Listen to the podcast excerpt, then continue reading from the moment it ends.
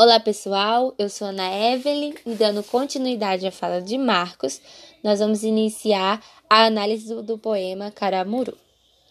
Bem, Santa Rita Durão inicia a narração deixando claro que as adversidades impostas pelo acaso tornaram Diogo Álvares merecedor de uma narrativa épica, como nesse trecho do poema.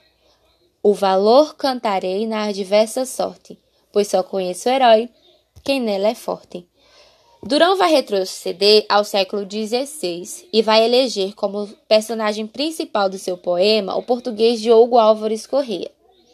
O autor, ao pesquisar a história do Brasil é, em busca de um episódio para descrever os primórdios da nação, foi bem sucedido na escolha da sua personagem principal, pois Diogo possui dois elementos essenciais para a configuração de um herói épico: a veracidade histórica e o mito criado em torno de sua figura.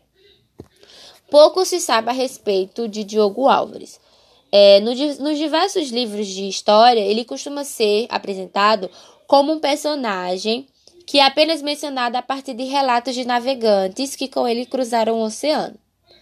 Como as fontes sobre a sua vida são poucas, muito do que se sabe a respeito de Caramuru, ou seja, de Diogo Álvares, vai se basear nos escritos de Gabriel Soares de Souza, que foi um senhor de engenho na Bahia em 1569. Diogo Álvares, ele era natural de Viana de Castelo, em Portugal, e teria aportado na Bahia entre os anos de 1509 e 1510. Não se sabe ao certo como ele chegou como náufrago, se ele chegou como náufrago ou se ele foi deixado de propósito pelo capitão do navio, a fim de que ele aprendesse os costumes e a língua dos povos nativos. Gabriel Soares de Souza conta que Diogo Álvares só escapou de ser morto pelos indígenas porque ele disparou uma arma e matou uma ave em pleno voo.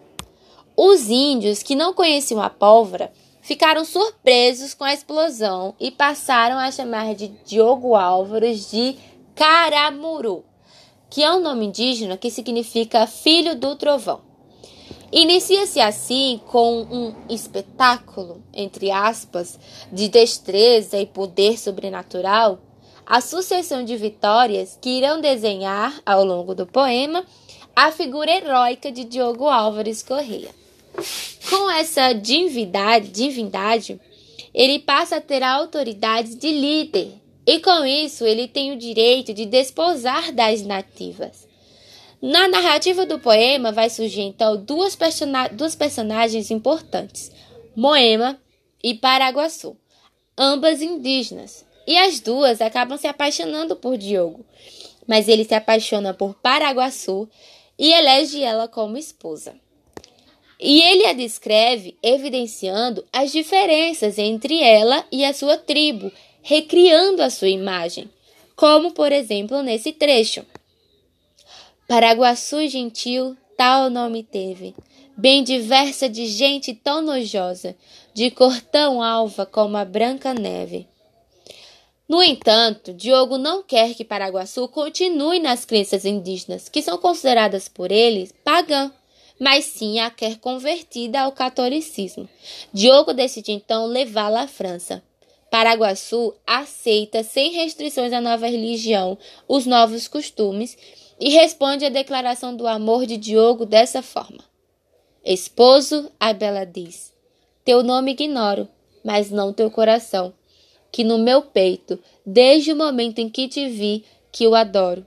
Não sei se era amor já, se era respeito, mas sei do que então vi, do que hoje exploro, que de dois corações um só foi feito. Quero o batismo teu, quero a tua igreja, meu povo seja o teu, teu Deus, meu seja. Tem-se assim a preparação para uma união digna de um casal parental simbólico. De um lado, uma Índia europeizada e do outro, um nobre e honrado. Partir dessa breve análise, já é possível ver o cenário que é criado pelo autor, os valores europeus sendo engrandecidos, ou seja, ele apresenta o índio como um ser que precisa ser convertido e moldado aos padrões europeus, como, por exemplo, na vida de Paraguaçu. O momento ritualístico da Convenção de Paraguaçu vai se concretizar na França, mas se inicia simbolicamente ainda no Brasil, com a morte de Moema, que parece simbolizar essa parte selvagem dela que é deixada no passado. Moema, ela vai seguir a nado a embarcação que leva Diogo e Paraguaçu para a Europa e faz até o limite das suas forças como no trecho que está no slide. Perde o lume dos olhos, pasma e treme, pálida cor, o aspecto moribundo, com a mão já sem vigor soltando o leme. Entre as salsas escumas desce ao fundo, mas na onda do mar, que irado freme, tornando a aparecer desde o profundo.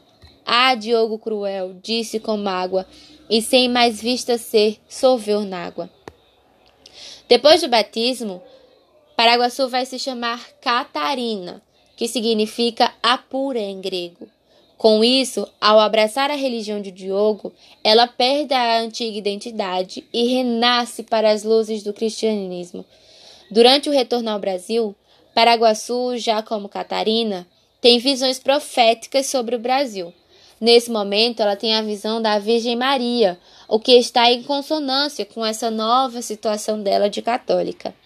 Essas evidências de religiosidade cristã vão consolidar a construção de uma nova personagem, a indígena europeizada, que unida, ao Diogo, que unida a Diogo pelos laços de casamento, torna-se digna, entre aspas, de ao lado dele caminhar.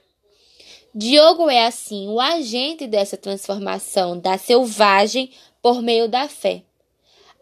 E essa é a marca do seu início e do seu percurso missionário. Nele se imprime essa marca por meio de dois nomes que ele vai carregar para sempre: o cristão Diogo, personagem ao mesmo tempo dominador e missionário, e Caramuru, uma aquisição tardia, originária de um ato que transformou ele em um herói. Diogo é o herói atuante no seu papel de converter os indígenas e conquistar novos territórios, enquanto Caramurum é o nome mágico que estabelece uma aura em torno da figura que dá título a essa epopeia.